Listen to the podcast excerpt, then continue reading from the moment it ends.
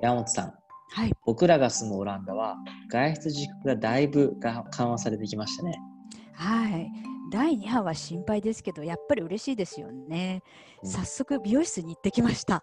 お、いいじゃないですか。あのその外出自粛の期間中は家で何主に何されてましたか動画ばっかり見てましたね。 ああ、大丈夫です。うちもそうですから。 やっぱりそうですか。そう我が家はネットフリックスなんですけど、確かこの期間中にユーザーがすごく増えたって聞きました。そうなんですよ。もうね、爆増ですよ。ええどのぐらいなんですか1月から3月の2ヶ月間でええ1600万人も新規で加入したそうですよ。 まんまと私も1600万人分の1です。ありがとうございます。 まあそんなね、ネットフリックスなんですけど、ええこの期間中に新しい動画の楽しみ方が生まれたそうなんですよ。ほうと言いますと、あの、シェア視聴っていう聞いたことありますいや、ないですね。あの自分が見た動画を友達にシェアするとか。いや、それがみんなで一緒に同時に見るっていう。え、動画をそうです、そうです。でもみんな離れてますよね。はい。なんで、離れて別の場所にいても同時視聴できるような専用のアプリができたんですよ。ああ、それを使ってみんなでこの時間、この動画見ようってやるんですね。そうです。あの、ネットフリックスパーティーっていう、ネットフリックスは非公式のアプリなんですけど、おお、なんかイケイケな名前ですね。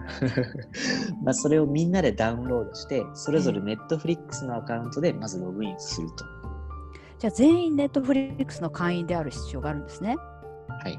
で、ログインしたら、親となる人が見たい動画の URL を他の人たちに送って、それをクリックするとみんなで同時視聴できるっていう。ただみんなで見るだけなんですかいや、あの再生されてる動画の横にですね、チャット画面が表示されまして、そこでリアルタイムで会話ができるみたいですよ。おお、じゃあ感想を書き込んだり。はい。で、さらに再生中にチャットだけじゃなくて、お互いの顔を見ながら音声でも会話できるっていう、あの、シーナーっていうまた別のね、アプリもあるそうですよ。なんか忙しいなあ。動画見ながら会話したいですかね。 まあ僕もそう思うんですけど、実はこれあの、ネットフリックスだけじゃないみたいなんですよ。おお、どういうとこ、どういうことでしょう。あの、BBC がですね、ええこちらは公式のシェア視聴用のアプリを出してまして、え、BBC って報道番組ですよね。そこがあの BBC Together っていうアプリで、まあ、ええニュースとか教育とかオーディオとか、ああ、いろんなコンテンツを網羅してるんですね。はい、それを最大50人とチャットしながらシェア視聴するそうです。えー忙しいな。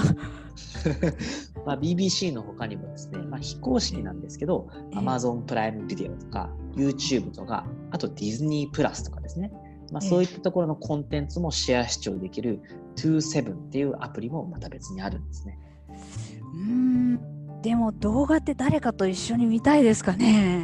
ねえまあでも今ねあのオンライン飲み会って流行ってるじゃないですかはいはい。まあその延長って考えればありなのかもしれないですねああ、確かにあのテラハみたいなリアリティショーとか、みんなでお酒飲んで、ああでもない、こうでもないって言い合いながら見るのは楽しいかもしれませんね。うんうんまあだからもしかしたらね番組の作り方も変わるかもしれませんよね